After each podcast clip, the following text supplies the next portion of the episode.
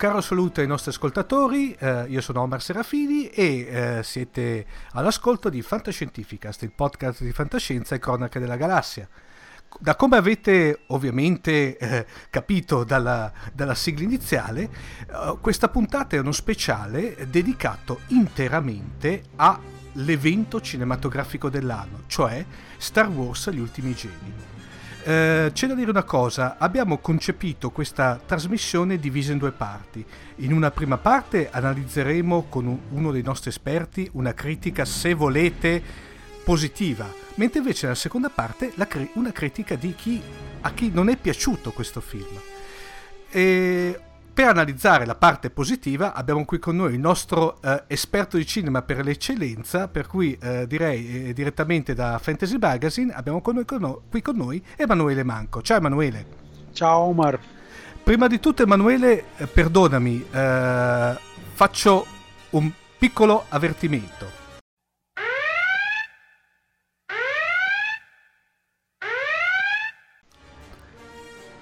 Ovviamente eh, dobbiamo dare un allarme rosso spoiler perché ahimè nell'esaminare come si conviene una pellicola del genere saremmo o quantomeno i nostri esperti saranno costretti a dare alcuni spoiler. Per cui eh, avvisiamo i nostri spettatori, se dopo questo avviso volete, come dire, siete come dire, di quelli a cui gli spoiler non interessano, proseguite tranquillamente con l'ascolto della trasmissione, se no vi consigliamo di stoppare, andarvi a vedere Star Wars episodio, episodio 8, dopodiché risentire questo podcast. Giusto Emanuele? Giustissimo. tornate qui, se, tornate qui se, dopo averci visto, aver visto il film. Dunque Emanuele, allora eh, direi che finalmente sei riusciti a vederlo tutto, te l'hai visto anche addirittura, hai avuto la fortuna di vederlo già in anteprima stampa il giorno prima rispetto all'uscita ufficiale. Praticamente qualche ora prima in realtà, no. perché è proprio la sera del, del 12, quindi cioè veramente eh. a ridosso. Curiosità, Emanuele, che non abbiamo parlato, proprio uh, mia curiosità personale, era, era, già doppiato o era in lingua originale Purtroppo era mm, in lingua, in lingua italiana perché mm. Politica della Disney mostrarli in italiano eh, anche alla stampa. E dico purtroppo perché anche se poi trattiamo, parliamo di un blockbuster, quindi forse la recitazione certe volte potrebbe anche essere sottotono. Comunque secondo me apprezzare la prestazione di un attore è in generale meglio farlo in lingua originale senza nulla togliere al lavoro dei doppiatori per carità. Però se, devo dire che poi vabbè nello specifico di Star Wars eh, non è che uh, ci fossero eccellenze attoriali tali da, da dire vabbè c'è un lavoro particolare o qualcosa per cui eh, c'era, di, c'era, da esaminare il lavoro, magari questo è proprio un film che prescinde. Più in generale preferisco, io preferisco in lingua originale appunto per una questione di valutazione del, del lavoro dell'attore. Allora Emanuele, come ti è sembrato? Diciamo, diamo subito un giudizio secco dopo che entriamo magari nel dettaglio. È un buon film, è un film divertente che raggiunge lo scopo di appassionare lo spettatore a una vicenda avventurosa ambientata nell'universo che appunto conosciamo da, da 40 anni o, o, praticamente da una vita per, per chi è venuto dopo. E diciamo vogliamo dare un attimino, vuoi dare un attimino eh, una sì. sorta, diciamo, come dire, una, facciamo una mini scheda del film sostanzialmente. Così sì, cominciamo dall'inizio, mm, trama. Eh, abbiamo, eh, il film prende praticamente le mosse, potrei dire pochi minuti, pochi, po- pochi istanti dopo la fine del primo film, del primo nel senso del, del primo della nuova trilogia, quindi da episodio 7 Rey è andata a cercare Luke Skywalker, l'ha trovato e gli, porge, gli apporta la spada laser. Nel frattempo l'alleanza, anzi la, la resistenza e dopo aver conseguito una specie di vittoria di Pirro nel distruggere la base Starkiller è in realtà sotto attacco perché eh, sono stati immediatamente individuati e sono costretti quindi ad abbandonare in fretta e furia la, la loro stazione, eh, la loro base quindi da qui prende le mosse, l'alleanza, si impegna, la resistenza alleanza, poi vabbè questo lapsus non è neanche mm. poi sì peregrino, mm. eh, diciamo combatterà contro il primo ordine, mentre Rey cercherà di convincere un riottosissimo Luke Skywalker a diventare il suo maestro Jedi. E qui appunto la prima novità, Luke, eh, Luke arriva, cioè Rey arriva speranzoso da Luke, gli porge la spada laser e Luke prende la spada laser e la butta. Alle spalle, bellissimo. E se la butta alle spalle, in un gesto che ha suscitato molta ilarità, ma anche poi boh, che succede? Cioè, che cosa è successo? Perché Luke si rifiuta, che, di, uh, cioè si rifiuta, neanche vuole parlare perché all'inizio non sa chi è questa ragazza. Ricordiamoci, noi spettatori sappiamo chi è Rey, cosa ha fatto, ma immaginatevi Luke Skywalker lì eremita che si vede una ragazza che gli porge la spada laser e questo dice ma questa che vuole da me? Cioè, partiamo da questo presupposto. Nel frattempo la, la resistenza è proprio disperata perché il, eh, nonostante un tentativo di, eh, di, prendere tempo da parte di Poe Dameron, che bene o male riesce, eh, con, eh, si, lo stesso Poe Dameron eh, come dire, ingaggia un duello molto bello e spettacolare con la flotta imper- imperiale o del primo ordine, anche lì eh, sono lapsus perché le figure si assimilano alla fine. Sì, eh, contro la flotta del primo ordine e sì, abba- abbattono una corazzata ma anche lì vittoria di Pirro. Cioè eh, uno dice ma, uh, ma, ma, che cosa hanno ottenuto? Perché tra l'altro hanno distrutto tutti i loro bombardieri per una vittoria, sì, beh, molto bella, una scena molto appassionante che ricorda, sapete, quelle scene delle, ambientate durante la seconda guerra mondiale, sì. con i bombardieri che si avvicinano all'obiettivo e vengono distrutti tutti tranne l'ultimo che finalmente riesce a, a cogliere l'obiettivo. Però appunto è un'altra vittoria di Pirro, la flotta viene inseguita, eh, Leia per poco non muore, per poco non, eh, diciamo, la situazione veramente eh, assumerà momenti, momenti terribili. Comincia quindi da un lato un inseguimento, dall'altro l'apprendistato direi che riuscirà piano piano a convincere Luke pur riottoso, assolutamente renitente a qualunque dialogo all'inizio, poi riuscirà piano piano a eh, quantomeno a scalfire la, la, il silenzio di Luke, che a un certo punto gli dirà anche perché non vorrebbe più addestrarla, perché ritiene addirittura che i Jedi siano superati, perché non è, è persino dannoso probabilmente che esista uno Jedi. Non solo, nel frattempo c'è Kylo Ren altra figura che appunto eh, sembrava un po', un po' come potrei dire un po' oscura, un po' contraddittoria, un po' incapace di sì. gestire la propria rabbia nel primo film, che sì, ehm, sicuramente non fa grossi progressi sulla, sulla, gestione della rabbia, ma che da parte sua prende sempre più consapevolezza del suo potenziale, del suo potere. Ecco che quindi Kylo Ren eh, di, riuscirà a mettersi in contatto con Rey attraverso la galassia e, mm, e quindi eh, si ingaggerà con la ragazza una sorta di duello a distanza, di, di un tentativo di convincerla a passare dalla sua parte, mentre Rey farà lo stesso. Quindi questi sono i piani su cui si muove la vicenda, il piano ribelle, il piano Jedi, come d'altra parte è nel canone di Star Wars, avere sempre il doppio piano. Un po' il film ricorda in grandi linee il, l'impero colpisce ancora per la situazione iniziale sotto attacco, per la fase di apprendistato su un remoto pianeta. Poi però si distacca, si distacca gradualmente, anche se comunque manterrà una certa attinenza al modulo originale fino all'ultimo atto.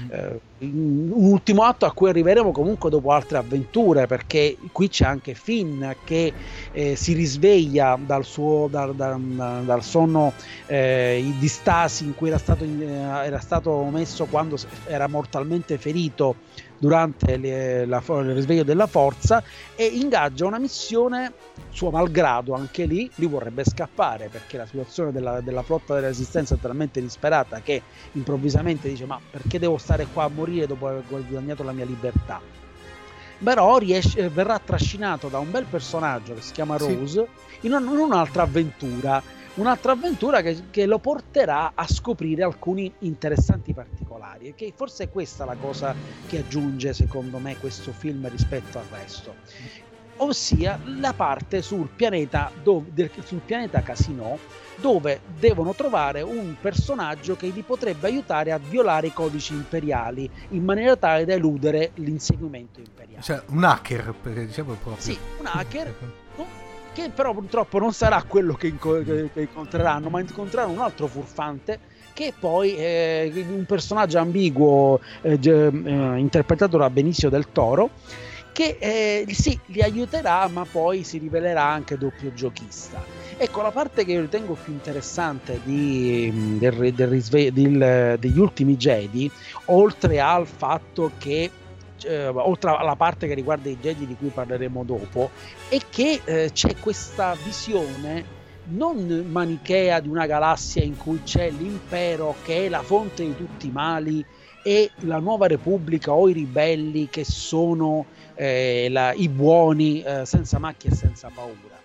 Eh, c'è una visione mm. in cui questi, queste forze, il nuovo ordine e la resistenza sono in qualche modo pedine di un gioco ancora più grande che coinvolge poteri che stanno al di fuori ed è una visione forse più realistica, più vicina al mondo che a, a, come vediamo il mondo oggi rispetto agli anni 70. Cioè un mondo in cui banche, grandi, grosse corporazioni eh, multinazionali hanno il vero potere, il potere del denaro, tant'è che i commercianti d'armi che giocano dissoluti al casino e giocano alle corse, che schiavizzano i poveri ragazzini per fargli allevare quelle specie di, di animali pseudocavalli che corrono per loro, in realtà sono, vendono armi a entrambe le fazioni e sono loro che incassano sono loro che ingrassano.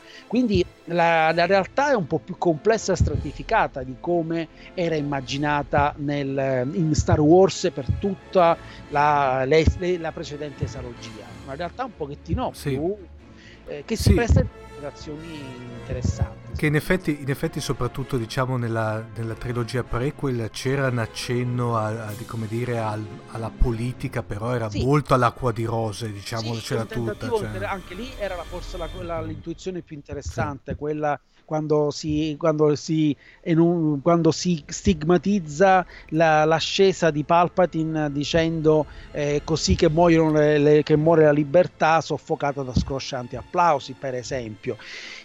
Oltre a questo, oltre all'aspetto, diciamo, potrei dire, eh, in, cui, in, in cui eh, vediamo un diverso aspetto del mondo di Star Wars, dell'universo di Star Wars, c'è anche l'aspetto iconoclasta Ossia, i giovani a un certo punto capiscono che la loro battaglia non è quella be- lato scuro, lato, lato chiaro, è una battaglia diversa, eh, non è più la battaglia dell'impero, Kylo Ren decide di uccidere Snoke perché non vuole combattere la battaglia di Snoke, vuole combattere la sua per il potere.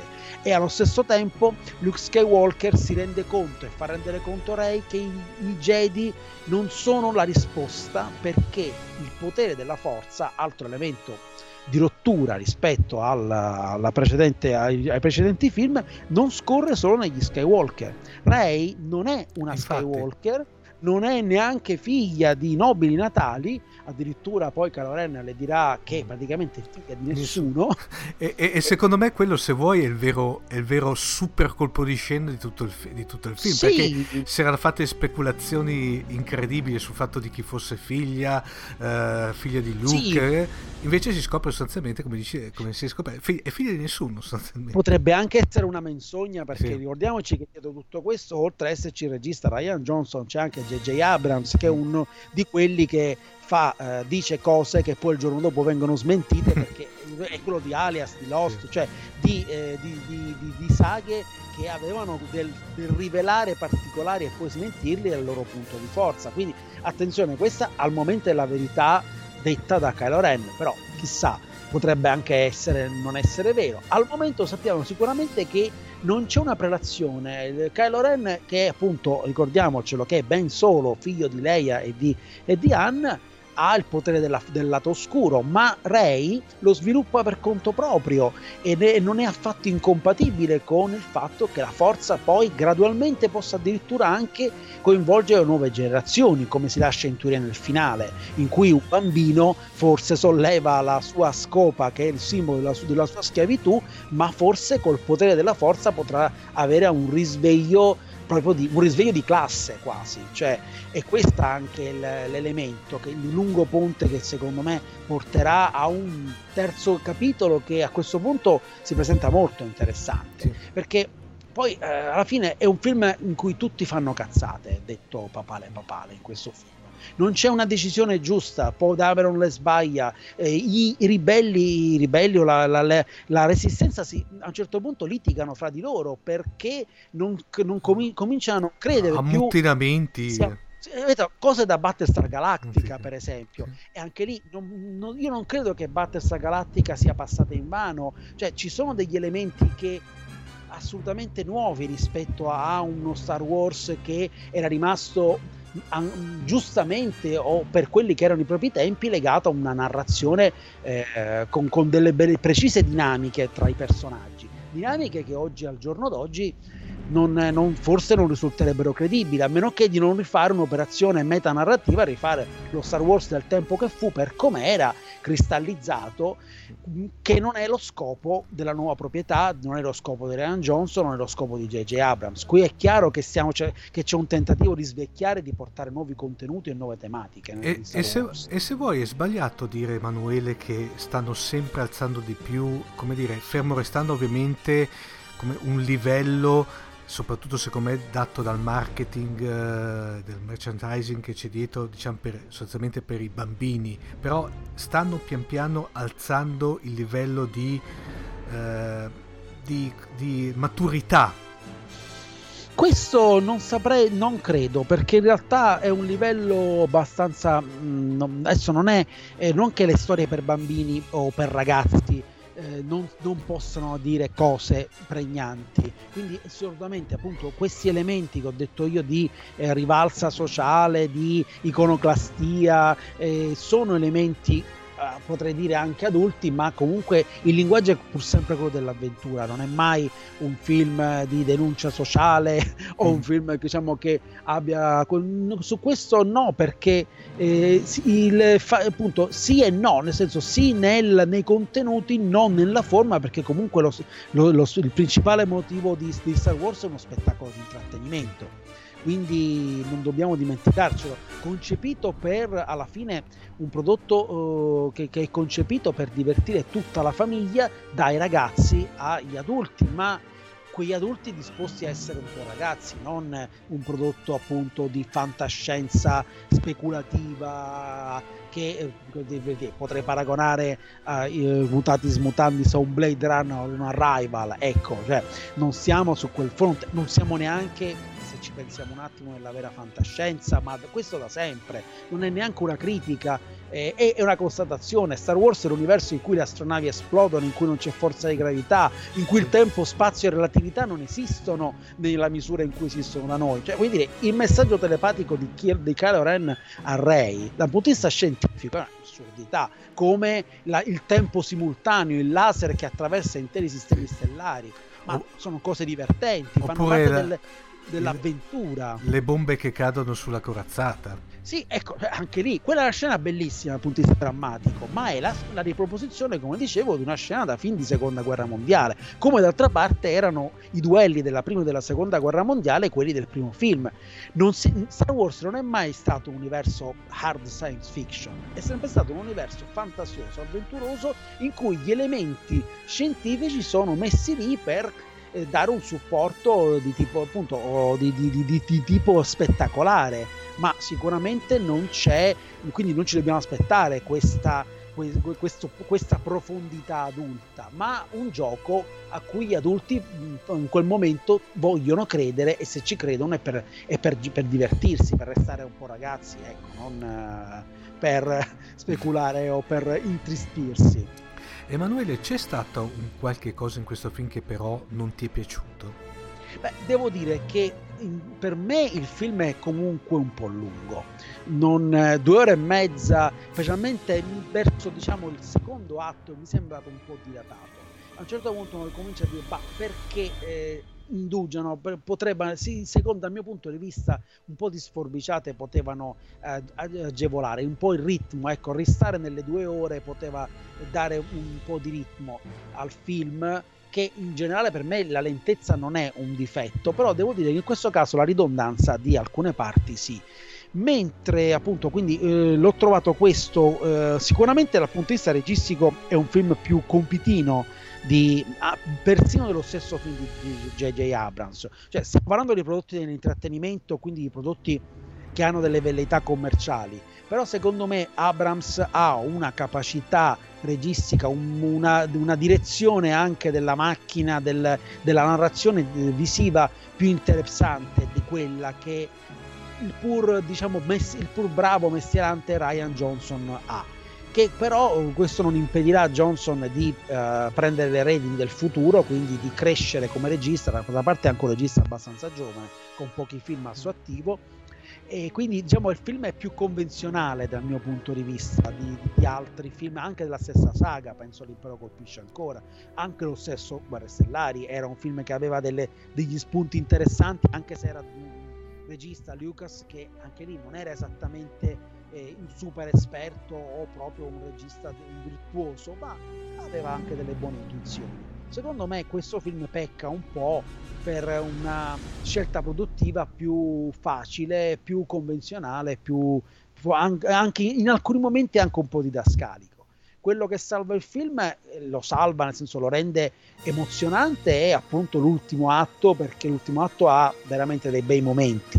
Sì, qua, quasi epici quasi epici, il momento in cui Luke arriva, arriva sul pianeta eh, in cui sono, sono, rifugiati i ribelli, è un gran bel momento. Io devo dire che ho apprezzato molto il personaggio della, di Rose che, che, mm, che spiega a Finn non solo le ragioni dell'eroismo, ma anche cosa fare, cioè come mh, mm, preservare la propria vita. A un certo punto questa scena mi è piaciuta molto quando Finn vorrebbe uccidersi contro il cannone degli imperiali e lei lo salva dicendogli che bisogna lottare per salvare ciò che si ama, non per morire così inutilmente una, mi è piaciuto il personaggio, mi è piaciuto come il fatto che appunto un personaggio modesto eh, che non era in prima linea, non era l'eroe, non è, anzi guardava con ammirazione gli eroi della, della, del cast principale, cioè è come se improvvisamente uno di quei, di quei piloti sullo sfondo, uno di, quei, di, di quelle persone sullo sfondo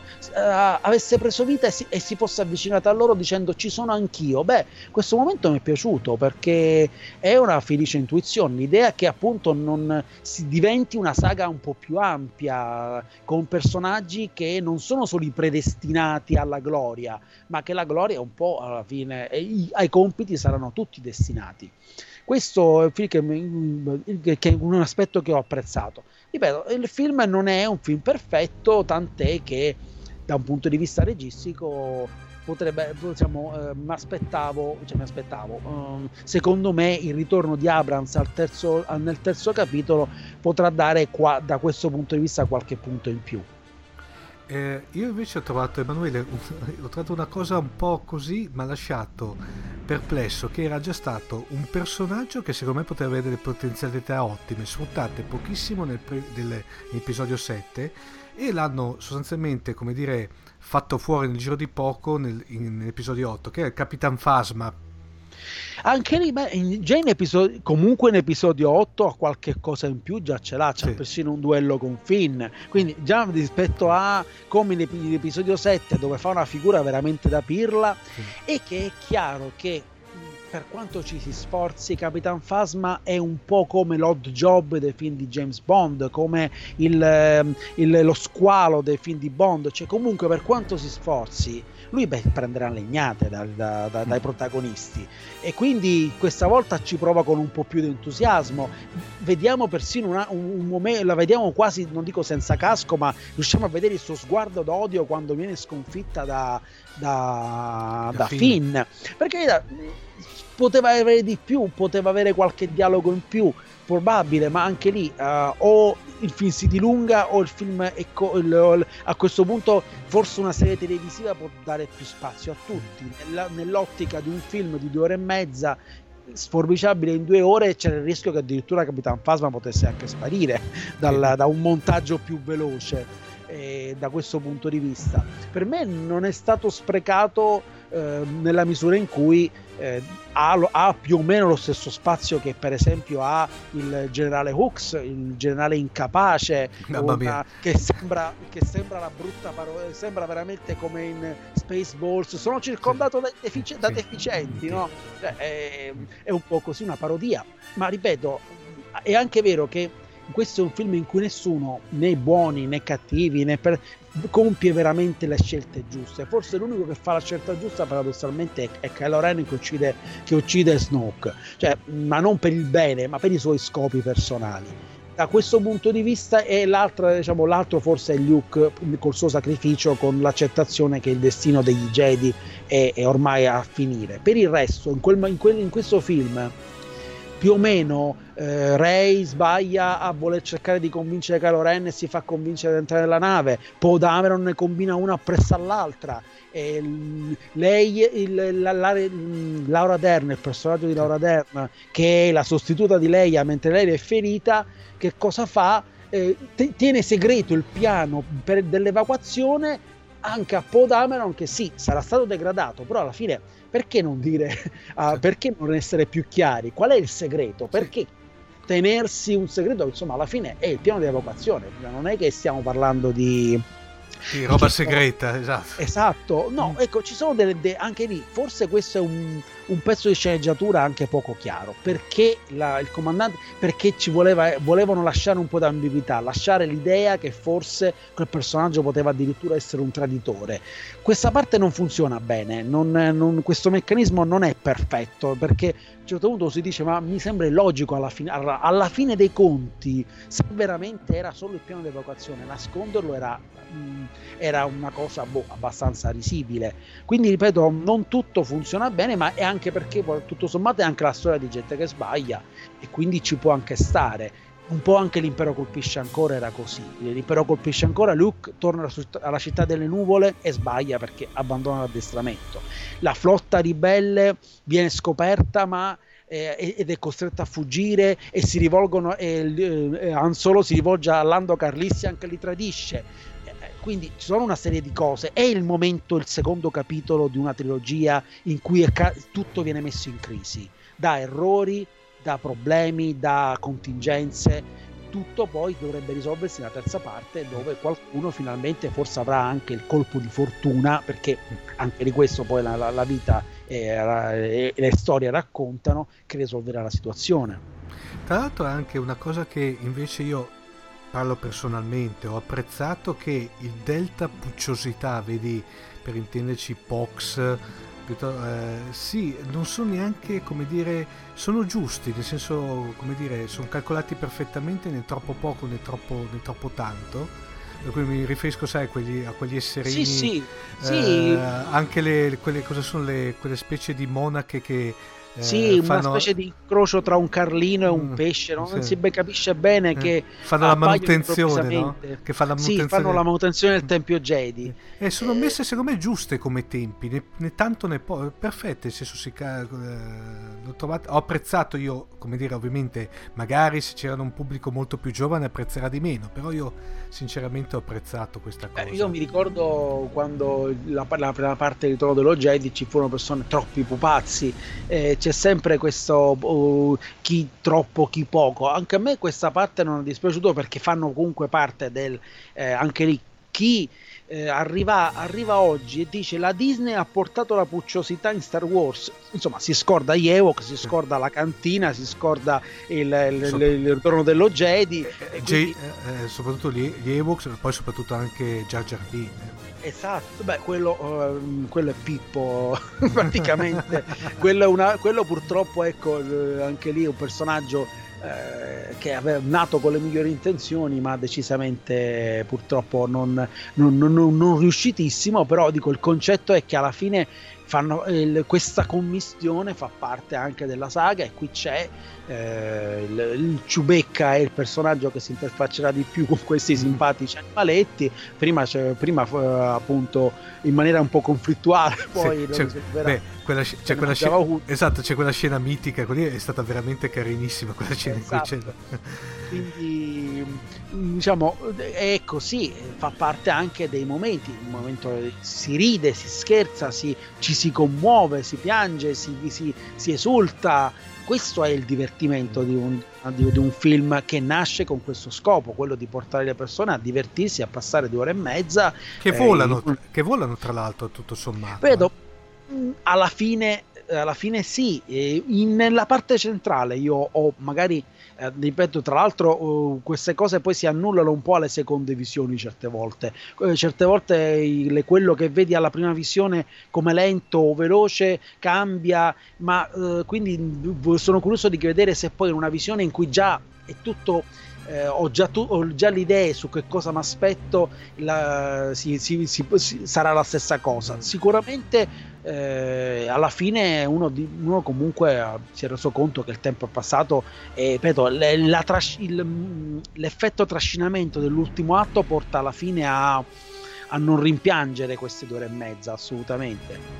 Una cosa Emanuele, allora... Eh Parliamo della questione Carrie Fisher. Tra l'altro, già all'interno del film c'era, almeno io che sono andato senza nessun tipo di spoiler precedente, c'è questa scena uh, che sembra che, come dire, la produzione sistemi la questione morte Carrie Fisher ma invece no, perché invece in, realtà, no. in realtà coi, probabilmente coi poteri Jedi, mm. eh, perché probabilmente ricordiamoci che la forza scorre nella sua famiglia, scorre poi abbiamo visto anche in personaggi che non ce l'hanno, quindi non è neanche improbabile che, che lei abbia attinto alla forza per salvarsi e, sì, in realtà tu, all'inizio quando ho visto questa scena pensavo, ecco, hanno eh, risolto la questione con la questione morte. Invece Leia rimane, uh, rimane alla fine e probabilmente invece do- la risolveranno.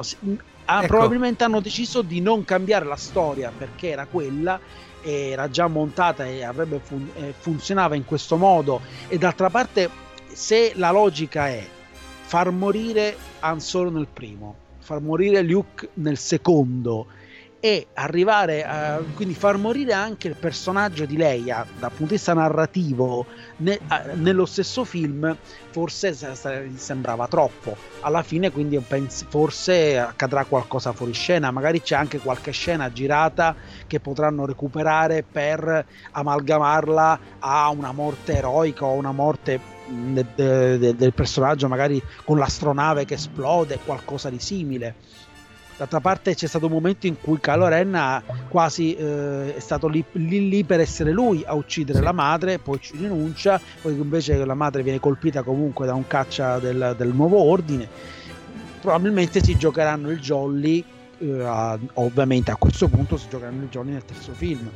Ecco, uh, sviluppi futuri uh, diciamo all'interno della saga, per cui si sa già che dovrebbe uscire il film, chiamiamolo spin-off dedicato a Han Solo. Sì, Solo che uscirà mm. l'anno prossimo. E poi, nel 2000, poi nell'episodio 9, eh, l'anno su, appunto nel 2019, è eh, una trilogia commissionata a Ryan Johnson il regista appunto di Gli Ultimi Jedi, che andrà oltre e svilupperà temi inediti nel mondo di Star Wars. Non si sa ancora se è ambientata dopo, se è ambientata prima, trasversalmente, e... in che epoca, non, non, non, ci sono particolari perché c'è solamente il fatto che è stata affidata a Ryan Johnson. Però, si... E che sarà inedita, che sarà ah, qualcosa okay. che non avrà gli Skywalker, che non avrà personaggi principali, che sarà qualcosa di diverso dalla, da, da, quello, cioè ambientata nello stesso universo ma non con, con quei personaggi. Per cui non, non, si sa neanche se pescherà dal cosiddetto universo espanso. Non... Sì, non, non, al momento è tutto, tutto, in aria. C'è anche ritornata anche l'ipotesi del terzo uh, film antologico, quello su Boba Fett, che annunciato, comunque vociferato per anni, probabilmente potrebbe essere quello del 2020 e, e dopo questo esserci la nuova trilogia. Quindi l'universo, la, la Disney ha in mano un universo enorme, eh, sta pensando bene di sfruttarlo in tutte le forme multimediali, romanzi, fumetti Marvel, eh, probabilmente arriveranno videogiochi, quindi dico di, di, di potenzialità narrative ce ne sono tante e, e come dire, andranno avanti ancora per molto tempo a questo punto. Ah, sì. Sempre che ovviamente poi finché i, i, risultati sono quelli di episodio 8 che ha eh, già cominciato con ottimi risultati di botteghino già nel primo weekend non vedo come, perché si debbano fermare. No sembrerebbe che abbia già superato episodio 7 vedevo no, notizie di 8 c'è ancora, po- ancora mm. sotto di poco come esordio è sotto di una sessantina di milioni di dollari rispetto a episodio 7 però comunque ha un buon risultato perché siamo a 473 milioni di dollari complessivi in tutto il mondo eh, di cui solo 220 nel, nel, nel, suo paese. Le, qualche, aveva fatto un po' di più appunto episodio, episodio 7 eh, ma, ma dire proprio il ritorno per cui veramente come esatto dire, quindi il, diciamo, i valori eh, sono legge- poco sotto però stiamo parlando del secondo migliore esordio di tutti i tempi nel, nel, nel campo cinematografico quindi comunque se episodio 7 è stato il migliore esordio in assoluto di un film eh, se episodio 8 è il secondo migliore esordio, non è che esattamente stia guadagnando bruscolini, voglio dire, quindi non è, un, non è, una, è comunque un derby tutto interno e magari l'onda lunga potrebbe anche portarlo a incassare poco di più o la stessa cifra. Eh, non, c'è il Natale ancora, negli Stati Uniti è uscito due giorni, più, due giorni dopo rispetto a, a, a noi. Eh, in Italia è andato benissimo, la Disney ha confermato che abbiamo raggiunto i 6 milioni di euro, quasi raggiunto i 6 milioni. Le classifiche Cinetel parla di 5 milioni 956 mila euro quindi una cifra comunque considerevole eh, che ha praticamente stracciato i concorrenti, i cinepanettoni e tutti i film che si affacciano alla soglia del Natale. Quindi stiamo parlando di incassi stellari, appunto. Sì, appunto. Eh, Emanuele, una curiosità, l'hai visto in 2D o in 3D? Io l'ho visto in 2D, in italiano in 2D. Non, eh, il film è distribuito in 3D, sì. ma um, quest- non c'è una particolare enfasi della produzione sul 3D. No. Non c'è più una particolare enfasi, credo, dell'industria cinematografica sul 3D dopo un iniziale entusiasmo, un po' perché insomma, gli spettatori hanno capito, almeno, o non hanno, hanno cominciato a disertare le versioni 3D.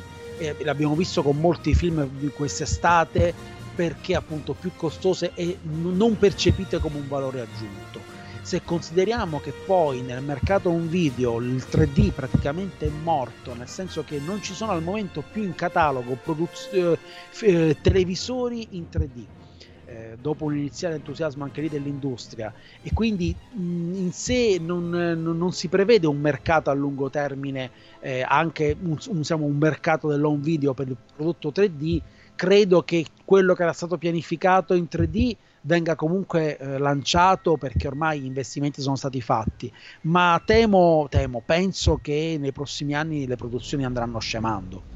Io guarda, devo dire la verità, l'ho visto in 3D, ma mm, tutto sommato non è che ha aggiunto, era, era, spettacolare a prescindere. Tra l'altro poi... Sì.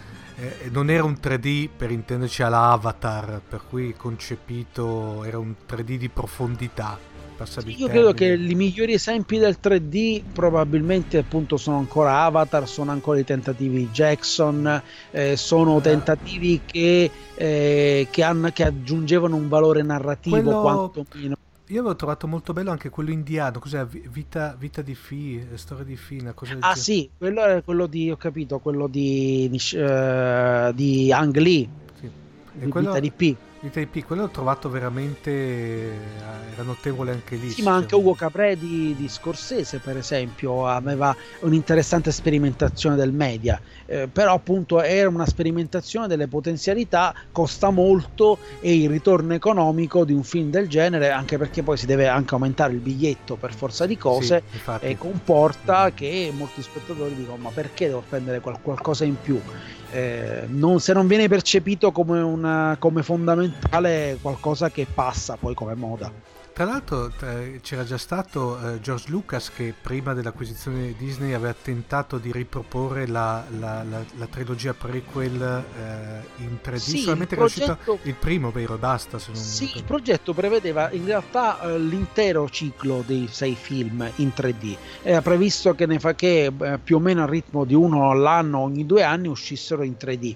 Il, il, diciamo, cominciare con la minaccia fantasma è stato un po' un autogol il film in sé non ha guadagnato, non ha perso dal, dal 3D, eh, non, eh, è un'operazione certosina, di te, un tentativo di dare uno spessore visivo a un film che comunque visivamente era impressionante, perché non è che adesso la trilogia dei prequel con tutti i suoi limiti ha sicuramente un impatto visivo e fantasioso notevole, quindi da questo punto di vista la visionarietà c'era tutta, mondi coloratissimi, barocchi, eh, duelli con le spade laser molto, molto belli, quindi non è che quel film fosse eh, visivamente un film anche lì che avesse bisogno del 3D, da questo punto di vista funzionava, erano altri problemi secondo me come anche degli altri, però dico, quindi il progetto non è, non è andato a buon fine, non ha avuto i risultati sperati e quindi poi è abortito. Dopodiché l'acquisizione della Disney ha probabilmente bloccato definitivamente questa, questa possibilità e quindi non, non vedremo appunto, penso, non penso che rivedremo i, quei film in 3D, almeno nell'immediato poi non lo so. Dico, la Disney ha piani imprescrutabili e magari a un certo punto potrebbe rivalutare anche l'operazione per, per altri motivi. La Disney in questo momento sta facendo grosse, eh, ha fatto grosse cose sul mercato, quindi figuriamoci se si potrà fermare davanti alla riconversione in 3D. Una curiosità relativa a Star Wars sì, sì. legata all'attualità. Eh, appunto forse anticipo un po' quello che mi stavi chiedendo. La Disney ha acquisito il catalogo della sua 20th Century Fox, la 20th Century Fox per intero, con Sky, con tutte le collegate, con il catalogo, tranne praticamente le parti della Fox News, poi de- si è presa per intero con bella, una bella 52 miliardi di dollari 52 miliardi di dollari e la Fox, la, la, la, Disney tra le tante proprietà intellettuali ha anche ripreso i diritti della versione originale di Star Wars, cioè dello Star Wars che iniziava con la fanfara della 20th Century Fox la versione in cui Han sparava per primo, la versione classica potremmo dire. Quindi è tornata a in catalogo adesso anche questo titolo per dire che prima invece non aveva perché aveva solamente quello che la Lucasfilm considerava la nuova edizione. Tra l'altro colgo l'occasione se c'è qualche dirigente Disney in ascolto che Fantascientifica sta disponibile ad ogni acquisizione. Sì, sì, tutti vogliono essere a quel punto, dico, avete soldi, comprateci tutti, noi mm, Fantasy Magazine, mm-hmm. qual è il problema? Eh, Siamo qua. Esatto, cioè... Sì un, un, qualche settimana fa ho visto una, un, su Facebook uno che diceva la Disney si è comprata la mia macchina. C'è quella bellissima vignetta che tra l'altro è stata, è stata pubblicata da Eric Stilwell che noi abbiamo ripubblicato sui canali social di Fantascientifica che c'era c'è Enterprise davanti e dietro c'era uno Star Destroyer che lo, che lo che lo, inse- che la, che la inseguiva e c'era sotto, come dire, vada veloce eh, signor Sulu prima che la Disney ci acquisisca anche a noi, no? È bellissimo. Guarda, in questo momento la principale ricaduta, ci sono tante, saranno tante ricadute sul fronte dell'industria di intrattenimento. Il mondo nerd è in fibrillazione perché mondo, l'universo Marvel così sarà riunito. Mm il direttore della Disney, Bob Iger, ha detto che le, c'è, c'è già, ci sono già piani in tal senso, quindi siamo tranquilli che i mutanti li vedremo nel Marvel Cinematic Universe. Quindi, ma questa è solo, è solo veramente la punta dell'iceberg, perché stiamo parlando di un trust terrificante dal sì. punto di vista della potenza di fuoco. Cioè, non, non abbiamo se vuoi l'unico difetto che per assurdo su quello che poteva essere il discorso uh, piattaforme di streaming che adesso sono quelle che poi vanno per la maggiore e che rendono fruibili un sacco di contenuti a tutti con questa cosa qui magari ci sarà magari una ulteriore frammentazione del mercato cosa pensi? Ma eh, intanto il colosso è grosso perché se parliamo di Sky parliamo di, un, di, di, un, di una multinazionale che diffonde molti, molti prodotti a livello di, eh, a livello eh, satellitare, ma eh, Sky negli ultimi anni ha cominciato sia pur timidamente a muoversi anche sul, sull'online, su un no, po' a ridosso... TV della, a ridosso della, di, di, Netflix. A questo punto la fusione del catalogo di Sky col catalogo di Disney con il catalogo della Fox porta a un grosso competitor sul mercato eh, che in questo momento per esempio Netflix ha, ha, ha, lambito solo in parte perché Netflix ha qualche cosa di, di Disney che però appunto eh, poi cederà e ha più che altro il grosso delle, delle, del, di quello che fa Netflix sono le autoproduzioni Eh, quindi sta, sono tanti piccoli colossi, il cui, gro- più, più, il cui più grosso è la Disney ovviamente, eh, anche considerevole, eh, sì, ci sarà una frammentazione invece di avere una piattaforma unica che distribuirà cose della Disney, cose della Sony, cose della Fox, cose della Warner, avre- avremo le, le diverse piattaforme. E vedremo se poi questo verrà penalizzato dal mercato. Magari se costeranno tutte poco, uno si farà un po' di conti e scoprirà sì. che pag- magari pagherà meno di quanto pagava, per esempio, il singolo abbonamento alla TV satellitare, che ricordiamo che sono, adesso costa molto meno di, quanti, anni, anni, fa, arrivava, arrivava, anche a costare 50-60 sì. euro al mese.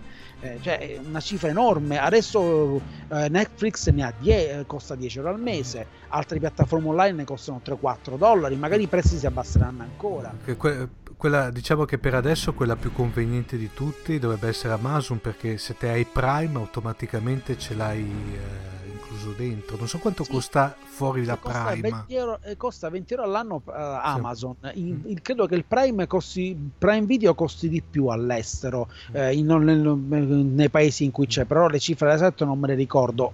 E sicuramente io credo che questa offerta lancio teniamocela stretta perché non sì. so se, se, cioè, godiamocela se finché dura perché eh, non so se verrà mantenuta, specialmente considerato gli investimenti che il canale di Amazon sta per fare nel mondo dell'intrattenimento. Quindi boh, eh, sarà da vedere se, riusci- se manterrà questo livello di prezzi. Però magari dopo averci abituato a una buona qualità, eh, qualcuno di noi potrà anche dire: Vabbè, io questi 4-5 dollari glieli do al mese, 4-5 o euro glieli do al mese, se, se si parla di queste cifre, ecco. Quindi alla fine magari la somma complessiva potrebbe essere inferiore. Bene, Emanuele, diciamo che per questa prima parte, per cui diciamo la, la, la recensione in è, diciamo, è, è, terminata. Emanuele, io colgo l'occasione per farti tanti auguri, ufficialmente, diciamo come fantascientifica, colgo l'occasione di farti tanti auguri di, di un buon Natale felice anno nuovo.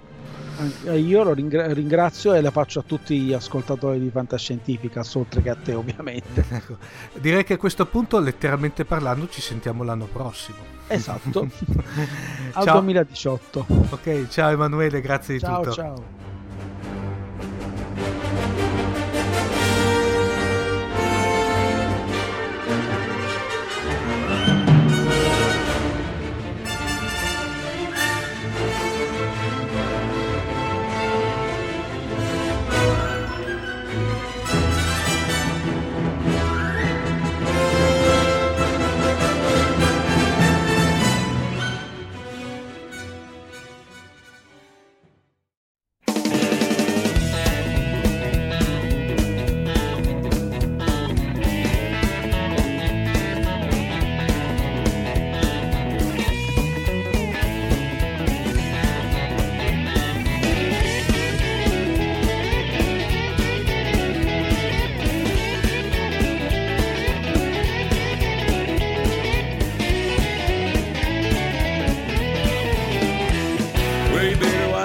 And you better not cry. You better not pout, I'm telling you why. He's making a list, he's checking it twice. He's gonna find out who's naughty and nice. He's coming. Yeah, he's coming. Santa Claus is coming to town. Yeah, he's coming. He's coming. Santa Claus is coming to town got little tin horns and little toy drums, a rumma toot toot and a rumma tum tum, a curly head dolls that collar and coo, a elephant spokes and a kitty costume. He's coming, said he's coming. Oh, Santa Claus is coming to town. Yeah, he's coming. He's coming. Your Santa Claus is coming to town.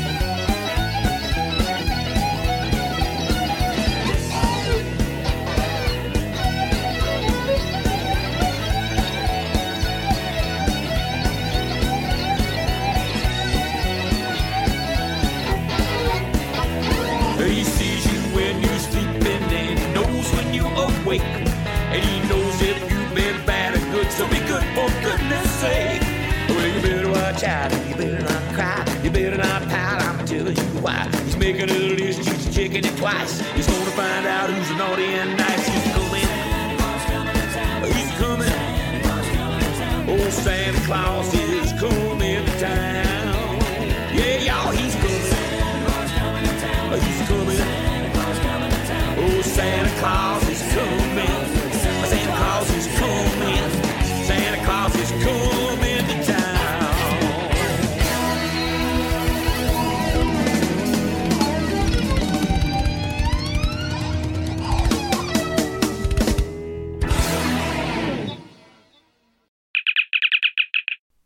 State ascoltando Fantascientificast, probabilmente il miglior podcast di fantascienza e cronache dalla galassia del quadrante alfa. www.fantascientificast.it Email redazione chiocciolafantascientificast.it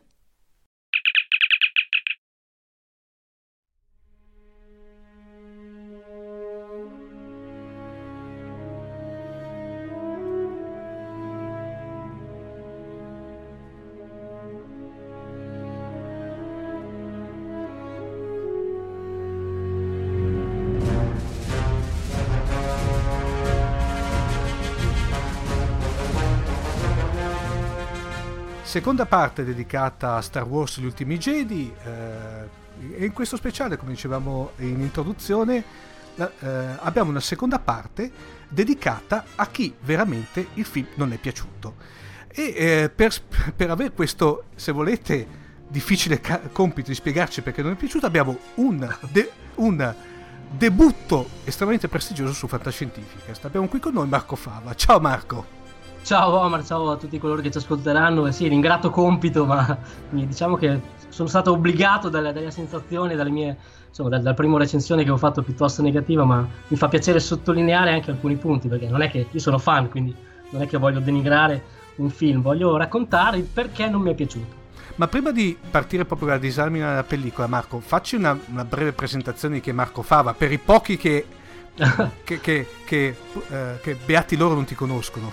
Sì, esatto, no, per i tanti. Sì, in realtà molti mi hanno conosciuto online, prima come Marcus Broadbean, che in realtà è il mio pseudonimo che uso quando scrivo eh, alcuni racconti, alcune storie di fantascienza, ma fondamentalmente io sono, ero in questo caso un autore di ben altro genere, perché scrivevo storie più insomma biografiche, un po' bukowskiane anche da questo punto di vista e ho voluto creare questo pseudonimo per staccare nettamente dalla mia vita professionale che è quella di giornalista sportivo, quindi non proprio inerente con, in ambito fantascientifico se non per alcune giocate e da quello appunto di, di- di- di blog, di appassionato, di, lettore soprattutto di questo, questo genere così eh, che piace poi a tutti noi così meraviglioso.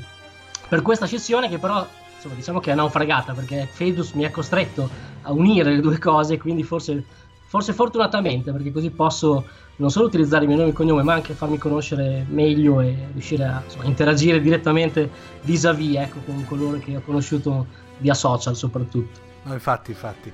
Dunque, Marco, allora Eh. raccontaci un po' il tuo Star Wars Gli ultimi Jedi. allora, partiamo da un dato di fatto. Dato di fatto è il primo punto che andiamo ad esaminare tra, tra di noi in questa chiacchierata, è che eh, questo episodio 8 in realtà, per quanto successo mondiale di incassi strepitoso, perché si tratta sempre di uno Star Wars, non sta insomma, facendo, spopolando neanche al botteghino. Quindi non è che stiamo parlando di un gruppo di, di- di nerd super fan che hanno trovato qualcosa che non funzionava. Diciamo che il dato è che si- si- gli incassi, soprattutto almeno di questo primo periodo, si, si attestano comunque un po' sotto anche addirittura l'episodio 7, che pure aveva insomma, suscitato diverse critiche, non solo tra fan, ma un po' tra tutto il pubblico. Quindi di fondo, di fatto, quello che vorrei sottolineare è che c'è qualcosa che non è piaciuto. E qua veniamo alle, alle dolenti note. Cos'è che non è piaciuto? Faccio una piccola premessa e una distinzione. Eh, non mi soffermerò molto su quelli che sono i dettagli tecnici, no? quindi sulla regia, eh, su- sulle parti più insomma, cinematografiche vere e proprie, per un motivo molto semplice. Quello che non mi è piaciuto mi ha anche impedito, in un certo qual modo, di approfondire le tematiche propriamente tecniche del film, perché l'impatto emotivo che mi ha, che mi ha dato, che mi ha suscitato la prima visione è stato eh, terribili, devastanti da questo punto di vista, quindi ero più impegnato a, insomma, ero impegnato più a non piangere che non a, a guardare i dettagli della, della, della, trama, della scenografia, dei dialoghi e di altro. E questa è una pecca che te- conterò di rimediare più presto con una seconda visione, anche nella speranza di insomma, provare un po' più piacere personalmente, abbandonando totalmente ovviamente quelli che, sono, che erano le mie aspettative iniziali, ma godendomi semplicemente gli aspetti più tecnici. Ciò mi, detto, eh, mi permetti una parentesi, Marco? Certo. Uh, anche te, fa, guarda, questo qui è uno dei. Su Fantascientificast abbiamo un, un, po' di cavalli di battaglia. Uno di questi che ci sembra che negli ultimi anni la gran parte dei, uh, dei grossi e importanti film di fantascienza che escono necessitano come minimo di due visioni. Concordi anche te? Sì, assolutamente, assolutamente, anche se per motivi differenti. Eh, ti spiego meglio. Eh, film come, non so, Arrival, che per me è stato probabilmente quello che più ho adorato in questi ultimi sì. tempi di fantascienza al cinema, è un film che non solo necessita di una seconda visione, ma in quel caso è quasi dovuta e obbligatoria per comprenderne meglio le dinamiche sia di sceneggiatura sia di trama, perché insomma esci con qualche dubbio e qualche voglia di rivedere quello che, che, che, è, che, è, appena successo, perché se se ne parla, c'è voglia di, di, dialogo, di comprensione. Non a caso in quel caso si leggono recensioni proprio per, per, per capire meglio quello che è successo. In altri casi, come per me, almeno in questo, lo, lo, vuoi rivedere perché hai bisogno prima di togliere quella patina di, di aspettativa, quella più emozionale appunto, e poi puoi dedicarti a vedere le, le, le, bellezze o le bruttezze di quello che il film contiene e vuole raccontare. Secondo me è, è, vera questa chiave di lettura. La seconda visione non dico che sia quasi obbligatoria, ma è quantomeno auspicabile per chi vuole conoscere e vedere meglio, soprattutto nel genere fantascienza che insomma non, non sempre è così cioè, sì. che ha diversi livelli di lettura. Sì, che di solito la prima è, come dicono a Roma, è de panza, la seconda invece di testa. Esattamente, esattamente. Scusa se ti ho interrotto, continua. Ma figurati, no, mm è un'importante sottolineatura proprio perché andavo, sto raccontando quella che è quella di Panza, insomma, per ecco. intenderci, no? Una, una, prima lettura di Panza che arriva uh, in un cinema, peraltro per fort- fortunatamente stracolmo, come capita spesso solo a Star Wars, eh, che ho, ho visto come dire, con grande attesa, cioè avevo prenotato un mese prima, sono Mazza. andato più, più volte a vedere gli orari per vedere la sala migliore, più grande, con l'audio quello più, più nuovo quindi insomma è stata una, un'attesa spasmodica da questo punto di vista. Delusa e deludente, forse perché troppo alta, ammetto, eh, già dai primi minuti, nel senso che purtroppo questo è un film che mm, quello che ha fatto il regista è, è darti subito un bello schiaffo iniziale, no? A fan e non fan, cioè dice ragazzi oggi mettetevi comodi perché il film sarà più o meno così. E purtroppo per me o per fortuna per chi è piaciuto inizia con una scena che io ho trovato davvero tra le più pesanti da digerire co- come inizio. No? Chiunque abbia visto eh, questo episodio 8 si sarà immediatamente reso conto che la scena, la battaglia spaziale iniziale, tra l'altro insomma, come dire, con, con il preambolo di questo dialogo un po' da, che a me ha ricordato più balle spaziali che non la, la saga vera e propria, eh, purtroppo mi ha spiazzato, lo, lo metto molto candidamente, non, sono, non, credo di essere più stato molto obiettivo da quel momento in poi perché è stato talmente tanto il distacco e il crack che ho sentito emotivamente che faccio davvero fatica a ricondurre tutto a una, una visione imparziale. Non che non ci siano stati momenti che, che, che, ho apprezzato, per carità, però diciamo che questo inizio così spiazzante, così veramente terribile perché si aspettava tutta un'altra cosa, mi ha completamente ribaltato la, la, il mio approccio in sala, quantomeno. E, e non a caso, tra l'altro, sentire insomma, il pubblico in sala ridere tanto quanto era successo in film di ben altro spessore ben altro, ben altro tenore, mi ha ulteriormente spiazzato. Cinema, scusa, faccio una piccola promessa in realtà, perché il cinema, la cosa più bella di Star Wars è che, vabbè, io sono andato con mio figlio che ormai comunque ha 23 anni, quindi non è più un bambino da questo punto di vista, e già di Star Wars ne ha visti diversi. Eh, era veramente trasversale, ho visto davvero dai bambini di 4 anni fino a noi un po' più anzianotti dedicarci a questa, a questa visione. E anche il giudizio, peraltro, è altrettanto trasversale questo porta a un altro punto importante. Non è vero che non è piaciuto solo ai super fan o a quelli che nel 77, come potevamo essere noi, erano al cinema da bambini a vedere la prima visione del primo, del primo episodio, scusami, del quarto episodio ovviamente, del primo episodio cronologicamente. Perché evidentemente c'è un qualcosa, quello che io ho chiamato la soglia critica di comicità, che ad alcuni ha destabilizzato, ad alcuni è piaciuta, ad alcuni sono abituati, alcuni no, alcuni se l'aspettavano, alcuni no, ma è quella soglia per cui dopo tutto diventa, diventa comico, quindi anche scena, le scene più drammatiche e di fatto questo film porta a scene drammatiche nel suo epilogo, soprattutto nel finale, purtroppo arrivi spompato da questi intermezzi eh, pseudo-comici o gag che stroncano qualunque tipo di, di, di, crescita empatica, di crescita di pathos verso il, quello che doveva essere l'epilogo più drammatico di tutta la storia. E per alcuni lo è stato, ripeto. Io ho trovato, ammetto candidamente la mia difficoltà mostruosa nel, nell'aver provato empatia per chiunque di questi personaggi, anche nelle scene più drammatiche. Non so se tu hai avuto questa stessa impressione. Mm, sai che cosa? C'era sempre. Su quello ti devo. Ti, ti, uh, ti devo dare ragione perché in effetti stavi sempre con. come dire. Mh, mm, col fatto che da un momento all'altro ti facevano la battuta sdrammatizzante, per cui anche le scene più drammatiche, quello che volevano essere più... Eri, eh, sapevi che alla fine della fiera tanto dopo veniva fuori la battuta per cui si rideva. Non, eh, su questo mi trovo perfettamente d'accordo e di, direi che parlo personalmente una di quelle cose che anch'io non ho sopportato del film che tra l'altro a me è piaciuto eh? cioè, adesso tengo a precisare che a me il film è piaciuto però sostanzialmente ho trovato Emanuele diceva di no però ho trovato eh, come dire c'erano anche nei vecchi Guerre Stellari le battute c'erano però erano, mm. le trovavo molto più eh, contestualizzate e non trovate per forza sì, è vero, e aggiungo anche un'altra cosa con cui in realtà si è discusso molto in questo tempo. Non solo erano probabilmente un po' più focalizzate e soprattutto non nei momenti in cui stava per succedere un dramma, da questo punto di vista, ma erano anche indirizzate a dei personaggi, cioè il fatto che Han Solo fosse un personaggio ironico e divertente lo sapevamo da, da appena apparso, a, a, da appena iniziata la sua storia.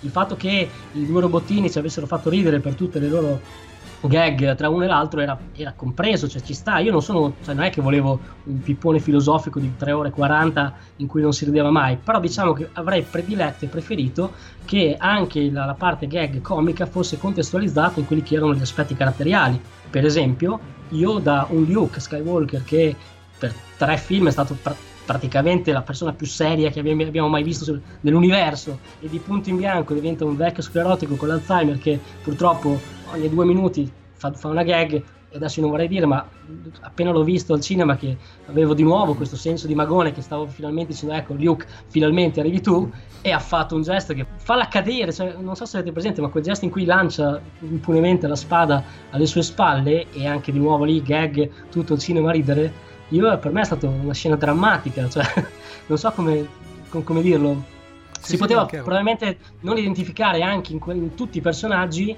questa dose di ironia, cioè il fatto che tutti devono per forza fare la loro battuta divertente e o riderci sopra, l'ho trovato un po' strano, cioè non, è, non obbligatorio quantomeno. Persino Ray, che pure è in questo, dovrebbe almeno essere in questa nuova trilogia quella più seriosa e per molti versi lo è, però era sempre comunque coinvolta, in questo caso in questa isola, con nelle gag varie con i personaggi, questi, queste, dire, queste, donne di polizia sì. dell'isola, con cui fa, interagisce, fa delle gag, spara durante che... il... Insomma, un po', un po', troppo dal mio punto di vista. Che, che, poi tra l'altro devo dire la verità, io avevo un terrore quando si sono visti i primi, i primi trailer che...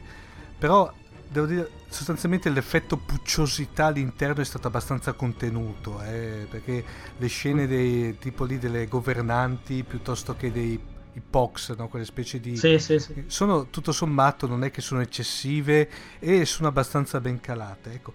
Invece una cosa, uh, Marco, che uh, non sopportavo già nella trilogia originale poi siamo arrivati nella, nella prequel ancora ancora, in cui questa qui secondo me, diciamo, in, in, non tanto nel 7 ma nell'8 la somma, è la totale inettitudine dei cattivi. Cioè, qui abbiamo davanti sostanze che è un po' se vuoi eh, è un po' come eh, gli americani trattano i giapponesi eh, o, gli, o, i nazisti nei film ah, di sì. guerra sostanzialmente, cioè sì. non si riesce a capire come mai questi qui sembrano, li fanno passare per degli meriti imbecilli, poi stranamente però li hanno tenuti in scacco fino a, a due ore prima, cioè hanno distrutto la resistenza, hanno distrutto la Repubblica, cioè il, quel dialogo iniziale veramente quello che in effetti...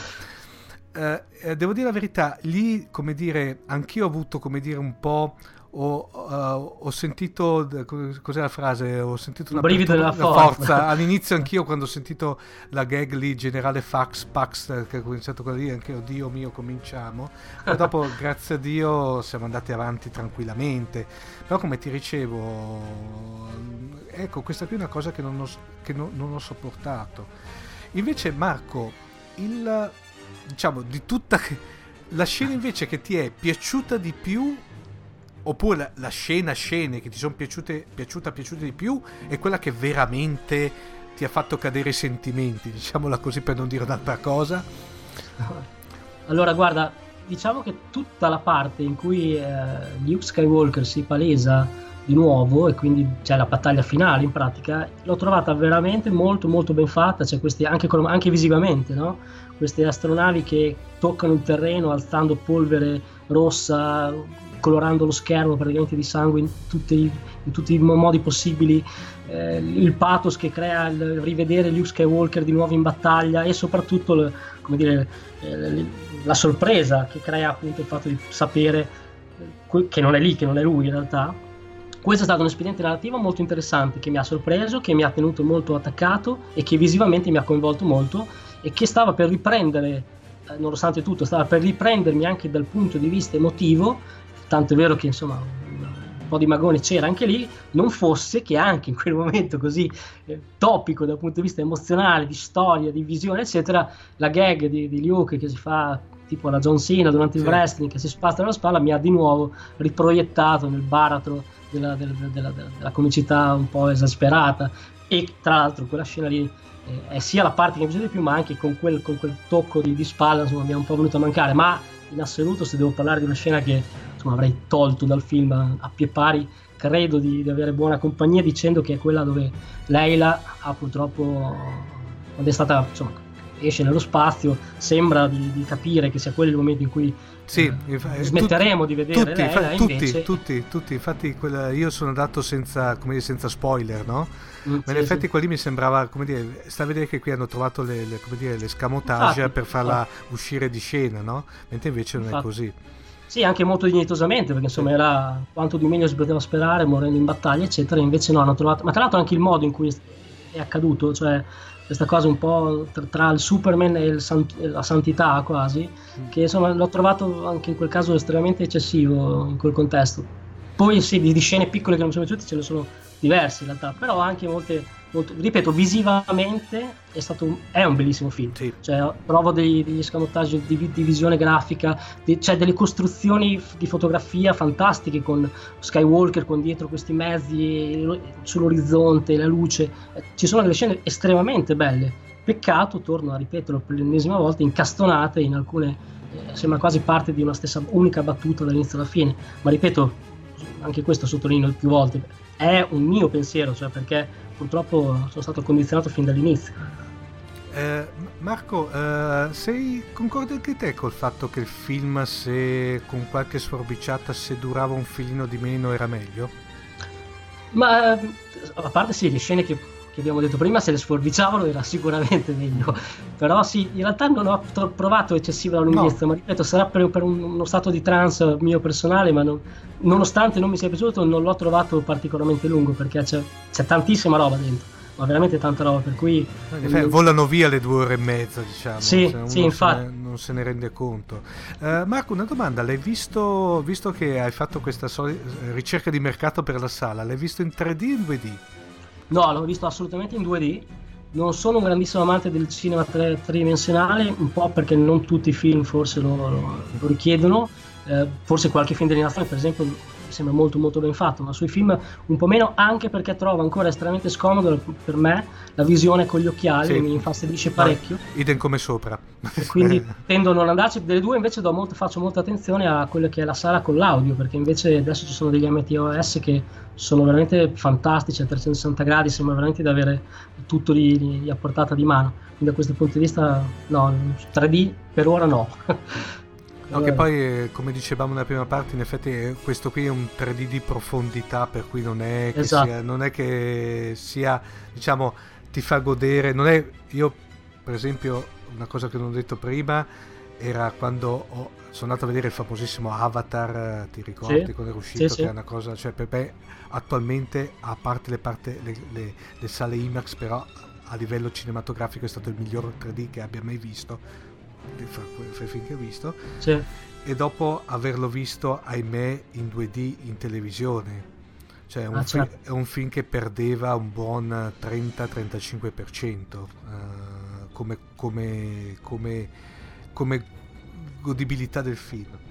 No, Eh. io non capirò mai, scusa, faccio un, un lancio Sì. per il cinema, pro cinema in generale questo, non capirò veramente mai come si possa eh, godere di questi film, soprattutto quelli di fantascienza che sono estremamente più spettacolari rispetto al resto. Eh, non, non riuscirò mai a capire come si possa paragonare la visione in sala rispetto a quella a casa, cioè c'è, c'è veramente troppa differenza, troppo coinvolgimento, troppo tutto. Ma per assurdo io diciamo che fi- i film, quelli soprattutto quelli, chiamiamoli gli ultimi che hanno una componente visiva eccezionale, devo dire la verità, per assurdo io me li godo di più la sera a letto con l'iPad. Ah beh, Perché molto probabilmente hai, come dire, ce l'hai molto più vicina, hai più un effetto grande schermo rispetto che alla televisione vista a distanza. Poi ti ho detto, in effetti vederli al cinema è un'altra cosa, cioè se uno può, può, può vedere il film che le piace al cinema molto meglio. È ovvio che, dato che non si possono vedere tutti, hai sempre il discorso che alcuni te li, te li devi vedere per forza a casa, no? Eh, certo, certo, sì sì certo. Aspettative per il futuro invece del, diciamo, dell'universo Star Wars? A questo Allora, io- punto, dop- dopo episodio 8? Beh, diciamo che nonostante, ripeto, questo film abbia evidentemente creato una frattura non so quanto insanabile tra, tra me e le aspettative future, devo dire che non sono tra- se lo scopo di questo film era, tra virgolette, come hanno palesato più volte, uccidere il vecchio e per far pazzo al nuovo, con me non ci sono ancora riusciti, nel senso che io continuerò a vederlo con, con- comunque con grande piacere. Credo che ci sarà tante altre belle storie Credo però che forse è stata come dire, persa un'occasione. Faccio una sottolineatura anche su questo. Quando si parla del nuovo che avanza, quando citando più volte, ripeto, non solo vocalmente, perché l'hanno proprio espressamente citato nel- in un dialogo, ma anche evidentemente a livello di, tra- di trama, senza stare a raccontare troppo, ma è ovvio quello che succede. eh, io avrei preferito anche in questo caso, allora, visto che proprio scissione e proprio rottura di questo genere voleva essere, per quale motivo allora a questo punto non fare direttamente una nuova saga senza i protagonisti della vecchia? Fai Mm. semplicemente una nuova storia ex novo totalmente, eviti di uccidere anche emotivamente, anzi Mhm. soprattutto emotivamente, quello che è il legame tra noi, vecchi fan, e il nuovo che vorrebbe avanzare e forse, io dico, avrebbero fatto anche più bella figura. Se non l'hanno fatto è, è inutile Ma- dire il perché, perché insomma il merchandising comunque deve funzionare anche in questo senso. Eh, que- quello Marco è un, eh, la mia sensazione, vediamo se, se concordi con me, eh, ma è- questa qui che dici te è una cosa secondo me sarebbe ottima, cioè per esempio la vediamo in tante saghe, per, esempio facciamo un esempio pratico, un esempio pratico su quella che per me è la, la saga che amo di più e gli ascoltatori di fantascientifica lo sanno, Star Trek, no? Mhm. Invece di andare a esplorare, come dire, eh, cioè gli sceneggiatori si trovavano in mano un universo che praticamente era come quello di Star Wars, peraltro, praticamente che permetteva una scelta di, tra- di- di- di scenari, non dico tendente ad infinito, ma poco ci manca Eh, quasi, sì, sì. hanno preferito sostanzialmente con la parte cinematografica, come dire, buttare all'ortiche e rifare da capo con il, cos'è, il Kelvin Timeline, eccetera, eccetera. Mhm.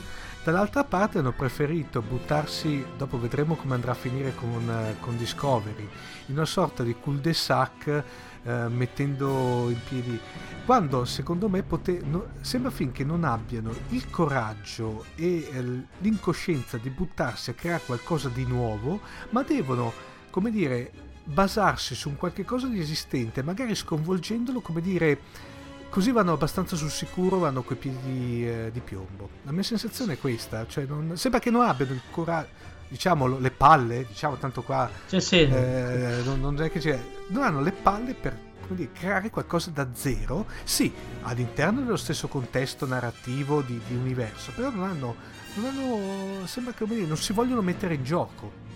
Sono totalmente d'accordo, è esattamente la critica generale che si può fare a questa nuova saga. Effettivamente se avessero davvero voluto staccarsi e staccare questo cordone umbilicale con, con tutta la parte vecchia avrei preferito e auspicato che avessero fatto realmente così, ma fino in fondo, non un mezzo e mezzo togliendole di torno uno per ogni episodio, che mi sembra anche un po' sadico da questo punto di vista. Eh, dieci piccoli indiani, dai. sì, esatto, esattamente, esattamente. Che come giustamente hai sottolineato era una cosa che si poteva fare anche con Star Trek. Sì, sì. No, il, il, problema è che ti ho detto, con ciò sai, perché purtroppo si va, ci si, eh, vanno anche a scontrarsi con eh, de, un fandom, diciamo, dei due super fandom che esistono, cioè per cui Star Wars e Star Trek, che il, 90, il 95% è tutta gente eh, molto critica, e, ma critica in senso positivo per l'amor del cielo, eh, certo. che va a controllare, come, di, come, dico io, guarda gli episodi con il blocco delle, col Moleskin, col blocco delle punti a, a, fianco e, e si segna tutto. Eh, per cui anche certe volte fanno anche delle operazioni un po' fra virgolette pericolose. Ti ho detto, io, eh, io per esempio quello che hai detto te, io detto, essendo più un trekista che un Star Warsista, si può dire così, no? Sì, sì. ecco, diciamo. Eh, eh, io la stessa cosa l'ho, l'ho vissuta con, quando è uscito nel 2009 il, chiamiamolo reboot remake, quello che dir si voglia, per me ne, dalle mie parti dicono monata, non so dalle tue, eh, praticamente di, uh, di G.G. Abrams, per l'amor del cielo, cioè che sì, non a caso. N- non a caso vedi che tutto, tutto si, si, si, è un cerchio che si chiude, no? E anche lì ero rimasto, la, la, la, la prima volta che l'ho visto ero rimasto completamente, sai come, come dire come se mi avessero preso a schiaffi, ma non, non mi facevano male, cioè rintontito. Poi dopo alla seconda visione ho detto ha rovinato tutto praticamente. Vedi, la sensazione eh, che raccontavo prima io era più o meno simile. Tra l'altro, vabbè, a parte il fatto che mi sembra chiaro che volessero tenere un po', come si suol dire, la, la, la botte piena la moglie ubriaca, ma però è anche vero, per esempio, faccio l'ultimo esempio in chiave Star Wars, che in realtà a me Rogue One è piaciuto tanto, proprio perché forse hanno completamente staccato quello che era la, insomma, è, un film a parte, gli spin-off in realtà possono eh, avere ma, questo, questo, genere. Ma perché hanno, hanno to- vedi, ritorniamo all'universo Trek, hanno toccato un qualche cosa, era una parte che si sapeva come andava a finire, però era oscura dalla narrazione. Vero, vero. Cioè, una cosa del genere, ad esempio, eh, guarda, ti faccio, non so se, allora, non so se Marco avevi seguito tempo fa, che dopo era venuta fuori la questione con la, Par- con la Paramount, mi pare, di quella serie amatoriale fino a un certo punto che era Axanar. Sì, sì, sì. Che è quella che dopo a un certo punto le hanno, come dire, le hanno intimato di non continuare con la produzione perché violavano i diritti 3 sì, sì, Trek. Ecco, quella lì era eccezionale perché andava a toccare una, una, un cardine, un punto cardinale della, della, della, della timeline, della, della, cronologia di Star Trek, eh, che però si sapeva che era successo, ma però non si sapeva come era successo e lì era eccezionale. Eh, invece, allora, c'erano arrivati fan a far questo, ovviamente con limitazioni eh, dovute dai fan, cioè soprattutto dal punto di vista economico, anche se poi te vedevi quei, quei due trailer che, anzi uno era un super trailer che era uscito, era un sì. fior di produzione, cioè non era una produzione tanto... Diciamo che per dare un, un termine di paragone ai nostri ascoltatori che non hanno visto era il, i, gli, effetti, gli, effetti, speciali erano a livelli di The Orville, tanto per parlare di una serie che va, che va tanto adesso, no? Eh, sì, tra l'altro bellissima, è, è, più track, è, più track, di Star Trek, dai. dai. Netta, nettamente. e quella però è anche una comicità invece eh. che fa ridere. Cioè. Sì, beh, beh, lì c'è Seth MacFarlane che è, è, è, un genio, eh. Sì, sì, e comunque al di là di quello ti dicevo, lì bastava che prendevano un episodio di... No, cosa vanno a fare? Vanno a fare questa serie strana che Discovery, che ho detto io sono ancora ancora lì che devo capirla. Infatti adesso penso che prima che riprendano adesso cos'è a inizio dell'anno prossimo sì. la, mi rifarò una full immersion rivedendola tutta. Uh, per adesso devo dire la verità, mi ha lasciato abbastanza perplesso, ma per una serie di motivi, una serie di motivi miei, che sono totalmente miei, però anche lì, invece di andare a, a prendere un qualcosa di parallelo, riproporlo con eh, le migliori eh, cioè, con gli effetti speciali attuali eccetera si sono messi in, in, in ballo a fare un qualche cosa che tra l'altro la mia impressione è che non sappiano neanche loro dove vogliono andare a, pa- a parare come si suol Sì. dire Tra l'altro prendendosi un rischio enorme perché insomma collocare tutta la trama dieci anni prima di quello che è la storia Sì. di Star Trek, cioè ti sei preso anche a mano una pesca non Eh. da poco. Eh, ma lì il famoso effetto J.J. Abrams che poi ce l'aveva Esatto. propi- propinato in Lost, no? che continua a buttare carne sul fuoco, carne sul fuoco, che a un certo punto secondo me ha aperto talmente, che lo faccio anch'io, eh, ha aperto talmente tante parentesi che non si sa più neanche quante deve chiuderle. Sì, Per sì, cui sì, alla fine si trova, come dire, a, a- a chiudere la vicenda in fretta e furia in maniera del tutto poi dozzinale, ecco. Beh, la parentesi su Star Wars però in realtà l'ha chiusa perché quello che so- sostengo io da tempo ma che ho insomma, ribadito con questo film è che in realtà secondo me la vera storia di Star Wars in realtà è, è una storia familiare, no? Cioè è la storia degli Skywalker che va Sì. avanti e indietro da Luke ad Anakin, da Anakin a Luke di nuovo e credo che con questo episodio 8 se vogliamo proprio parlare di- del vecchio e del nuovo che avanza qua finisce la storia, cioè nel senso salvo, anche- salvo sorprese eh, secondo me, secondo me c'è, ci sarà una sorpresa e tanto era una sorpresa che noi ci aspettavamo in questo episodio che però è stata rimandata. Eh, infatti, infatti, salvo sorprese perché lì ci hanno, o ci hanno mentito. Sì, esatto. Beh, beh, d'altronde noi abbiamo saputo, eh, beh, tanto gli spoiler ci... eh, beh, cioè, praticamente i, i genitori di Ray è saltata fuori Sì, che tutti si aspettavano che avesse un lineaggio abbastanza importante, cioè che fo- tutti ave- avevamo speculato che fosse la figlia di Skywalker, no? Sì. Insomma, o quantomeno magari eh, ho sentito altre speculazioni che dicevano che era tipo una, separa- una eh, sorella separata alla nascita di, di Kylo Ren, no? In, Sì. questa, in, questa, in questa cosa viene fuori che, tanto è la verità di Kylo Ren, perché non è quella ufficiale, è quella di Kylo Ren, viene fuori che era sostanzialmente la figlia di nessuno. Era una che aveva la forza potentissima, però praticamente che non si riesce a capire da, da- da dove, da chi le deriva questa forza. Eh, Per- sa eh, che per- non se la raccontano giusto. Esatto, bravissimo. Dunque, in conclusione, Marco, io adesso te la butto lì visto che non l'avevamo preventivata e facciamo un po' di hype per il futuro. Consigliaci un libro per queste vacanze di Natale. Wow, beh, a parte il fatto che per fortuna, cioè, tu come sai, io sono un, come dire, un po' maniacale no? sul, Mm. sul seguire i libri nuovi, tanto è vero che insomma, dopo vedremo come portare avanti questa cosa anche con te. Però ci sono tantissimi libri in uscita, tantissimi libri di fantascienza, anche molti italiani, tanto è vero che per Natale io potrei consigliarvene due, cioè eh, uno italiano e uno no, dai, diciamo così. Sì, Uno, uno non italiano che ho appena finito di leggere è American War, edito da Rizzoli. È una distopia futura in cui in realtà gli Stati Uniti non se la stanno passando così bene a seguito di non solo di, come dire, di cambiamenti climatici ma anche di insomma, problematiche interne. Di un autore che in realtà, però lui è americano ma è di origine araba e musulmano, quindi questa- questo ribaltamento di ruoli di un, un arabo che racconta una distopia americana è una storia particolarmente interessante sotto tanti punti di vista scritto molto bene quindi se, se vi capita di vederlo in giro eh, leggetelo perché è molto molto bello l'altro invece che mi è piaciuto tanto ed è stato molto particolare lo cito è quello di, di Franci Conforti in realtà si chiama Carnivori è un libro molto bello salutiamo la Franci. sì, hasta, Com- sì, se- come un'amica. sicuramente non a caso anche lei insomma sta facendo man bassa in queste ultime stagioni di, di premi perché ha uno stile di scrittura che a me piace tanto che è, un po' una mezza via tra non è né troppo complicato ma neanche troppo semplice quindi bisogna comunque leggerlo e pensarci un po' sopra a proposito di, di- di di rileggere le cose o di rivederle in questo caso ma è una storia molto interessante che non vi posso raccontare perché in realtà è particolare nel titolo ovviamente si implica il fatto che si parlerà anche di, di- cibo, di cibo fu- futuribile quantomeno, ma ci sono tantissime cose dentro. Io lo consiglio di leggere perché Beh, ma a me è piaciuto tanto. Marco, a questo punto facciamo un appello comune che la Franci se vuole venire in trasmissione l'aspettiamo.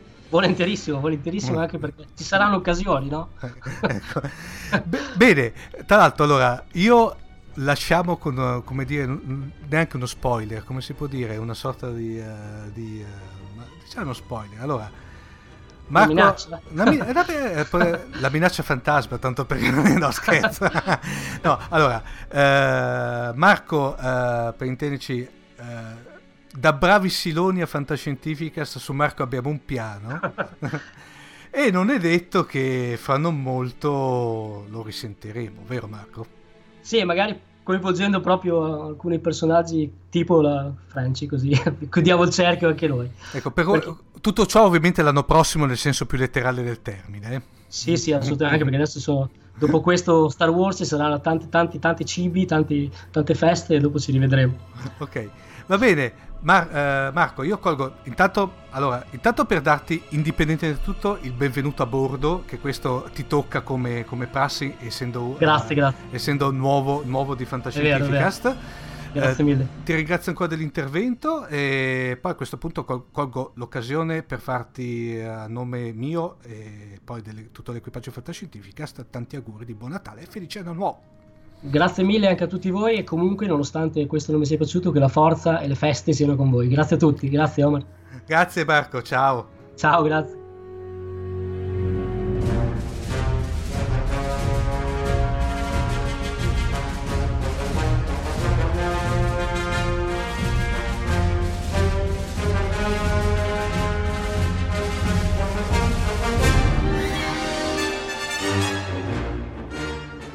Avete ascoltato Fantascientificast, podcast di fantascienza e cronache dalla galassia.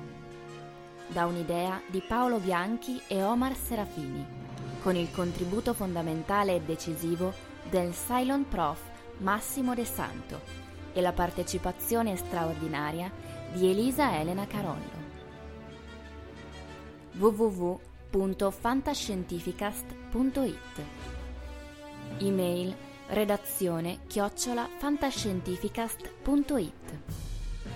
Tutte le puntate sono disponibili sul nostro sito, su Apple iTunes e su Podbean all'indirizzo podcast.fantascientificast.it. Potete seguirci e interagire su Facebook alla pagina Fantascientificast e su Twitter sul profilo chiocciola fantascicast. Se volete, potete lasciarci una valutazione a 5 stelle su Apple iTunes e sostenerci con Patreon tramite l'apposito bottone sul nostro sito oppure visitando la nostra pagina Patreon www.patreon.com slash fantascientificast. Nessun bite e nessun tribolo sono stati maltrattati durante la produzione di questo podcast. L'equipaggio di Fantascientificast vi augura lunga vita e prosperità e vi dà appuntamento alla prossima puntata lungo la rotta di Kessel.